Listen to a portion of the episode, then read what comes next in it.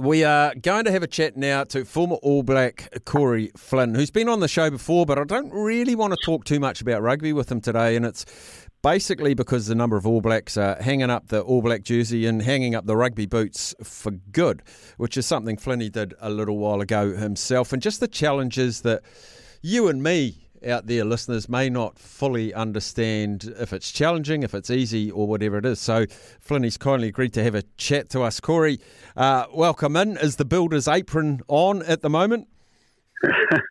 no, mate. I've uh, I've actually I've given the I've put the apron in the back of the ute. I'm into project management now, so um, yeah, tools are tools are still in the ute, but that's just sort of more for nostalgia, I suppose, and uh, makes me feel like a builder. But I'm pushing the pen most of the time these days. Uh, unless your sister gives you a call and says, "Come and fix my windows," then the tools are back out. yeah, well, that, that's when Mum pulls rank and tells me to do it. so that, that, I sort of wanted to talk to you a bit about that. With so many All Blacks retiring, and and not necessarily All Blacks uh, at the end of a rugby season, a number of players will stop playing, whether it's Super or NPC or whatever, and that transition from a very structured organised life for you. And I'm not saying it's easy because you work bloody hard as a professional rugby player. But all of a sudden, you've got to make your own decisions. How hard was that when you first stopped your fully professional life and then went, now I've got to sort me out?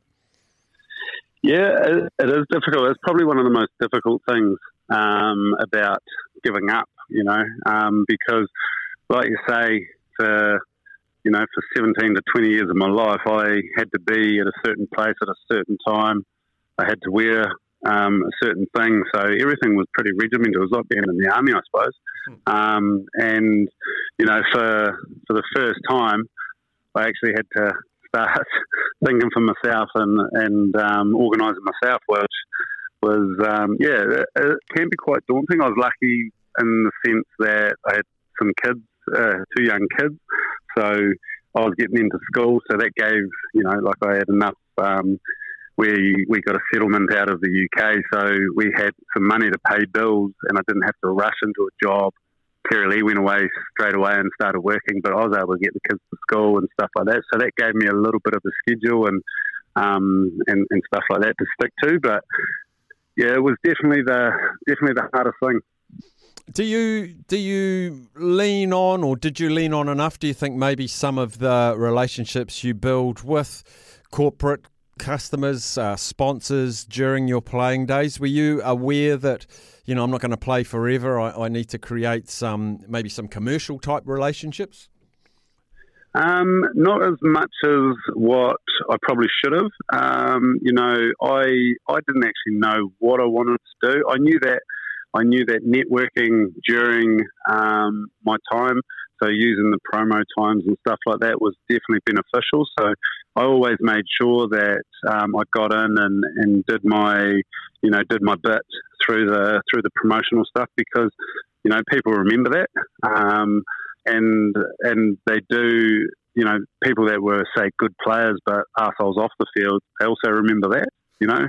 Um, so having the ability to now um, call upon some some relationships that I that I made, or you know, some acquaintances that I made, it uh, definitely helps in life after footy. But um, I didn't sort of do it with a with a career in mind um, because yeah, I just didn't know what I wanted to do.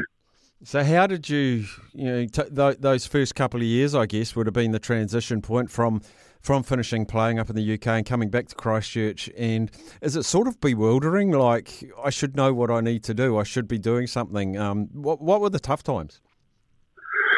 Um, the toughest thing is that the bills keep coming.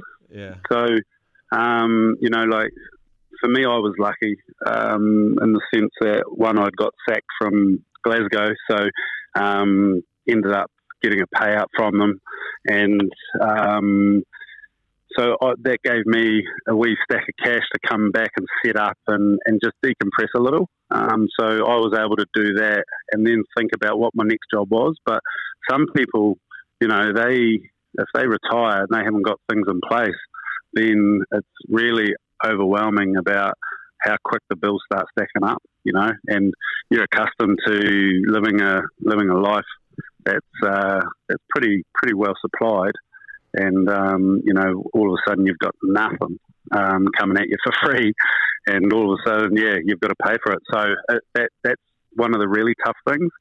Um, but I suppose the, the the biggest thing for me I was lucky about was that I knew by the end of it I wanted to sort of get into the project management type of role. I just didn't know how to get there, so I spoke to I spoke to one of my best mates who I was building with up until I took this job, and um, and he said, "Look, you know, come come work for me because if you if you take on this job as a project manager, they'll eat your life. The subbies and tradies will eat your life because you don't know the industry. You know, if they said if you if you come and do your apprenticeship, you at least learn what a builder does and and everything, so you'll know, and then you'll be able to go and use your rugby experience and your people management stuff and everything like that to then to then go into the project management role. And to be honest, mate, I you know I've switched over into the project management stuff now, and I look back on that piece of advice, and it was huge because I didn't I didn't know the first thing about building when I when I first went into the apprenticeship, and if I was having to make some decisions that I'm having to make now, I would have been absolutely shot.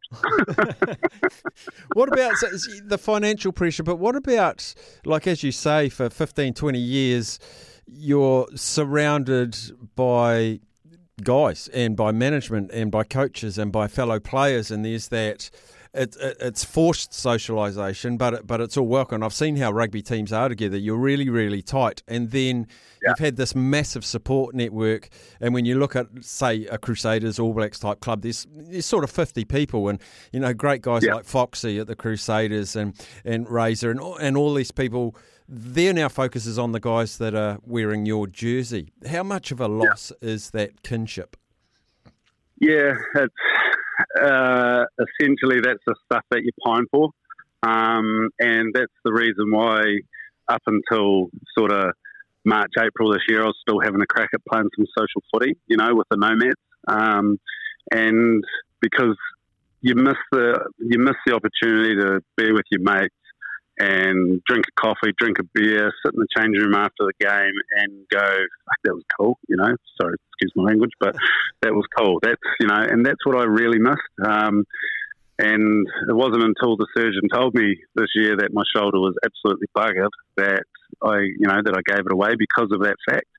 Um, and you know, the the boys, you always try and keep in touch, but you know what it's like with life. Everyone's everyone's life gets busy. Um, when you're outside of the rugby, when you don't have that common that common bond, which is which situates you in a certain point um, at, at any one day, you know. Yeah. And how's the carcass, mate? Is it?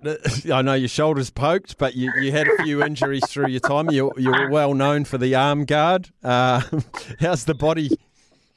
Yeah, the the body's actually not too bad, um, but the shoulder you know the shoulders buggered, and like I, I can I can walk around relatively pain free. Um, it takes me a little bit of time to warm up in the morning, but um, yeah, giving giving rugby away was definitely a key. The the surgeon told me that I had a 65 year old shoulder and was looking at a replacement in pretty pretty quick time if I didn't stop. So and he said 42 years old is just way too young to have that. So um, I had to give that away, and he said you might want to look at your career as well. Building's probably not the, the thing to be doing. so I changed that as well, and um, you know, so um, hopefully that gives me a little bit, little bit more longevity with the with the shoulder, which I'm sure it will. And um, but other than that, everything's pretty pretty well sorted, mate. I'm, I'm I can count myself pretty lucky. Mm. Well, brilliant. Good to hear that that yarn actually, and um, I just hope that a lot of these retiring All Blacks, and it's the level underneath that um, I'm not saying I'm worried about them, but I'm conscious that there's a real transition period that needs to go. And you went through the hard stuff, but you you've now got pens in your pocket and uh, dress pants on. Um, I'm quite impressed, Flinny. I'm quite impressed. Cheers, mate. Yeah, it is. It's a, it's a daunting thing, and um, I, I, think the, the players now lean on lean on the people that have gone before them a little bit more, and they're using they're using that information um, uh, a lot more. I mean, I was lucky enough to before I started my career, I, I knew what the real world was like. But you've got a lot of these kids now coming out of school straight into professional footy, they don't know what it's like to go and work a nine nine hour job, then train three hours, and then go to sleep, wake up, do it all again, and just to try and get a you know try and get a professional contract. So when these guys start coming out of professional rugby, that's when I think you'll see some you'll see some real struggles. Um, so hopefully the hopefully they're really working hard in that space because that that um, for me it was I, knew that I was going to have to work again, and so I wasn't really that worried about it. Um, but yeah, for some of these guys, they just don't know, don't even know what the real world's like. Mm, yeah, awesome, Flinny. Thanks for your thanks for your advice and, and your yeah, mate. Really do appreciate it. Nah, no worries, mate. Anytime.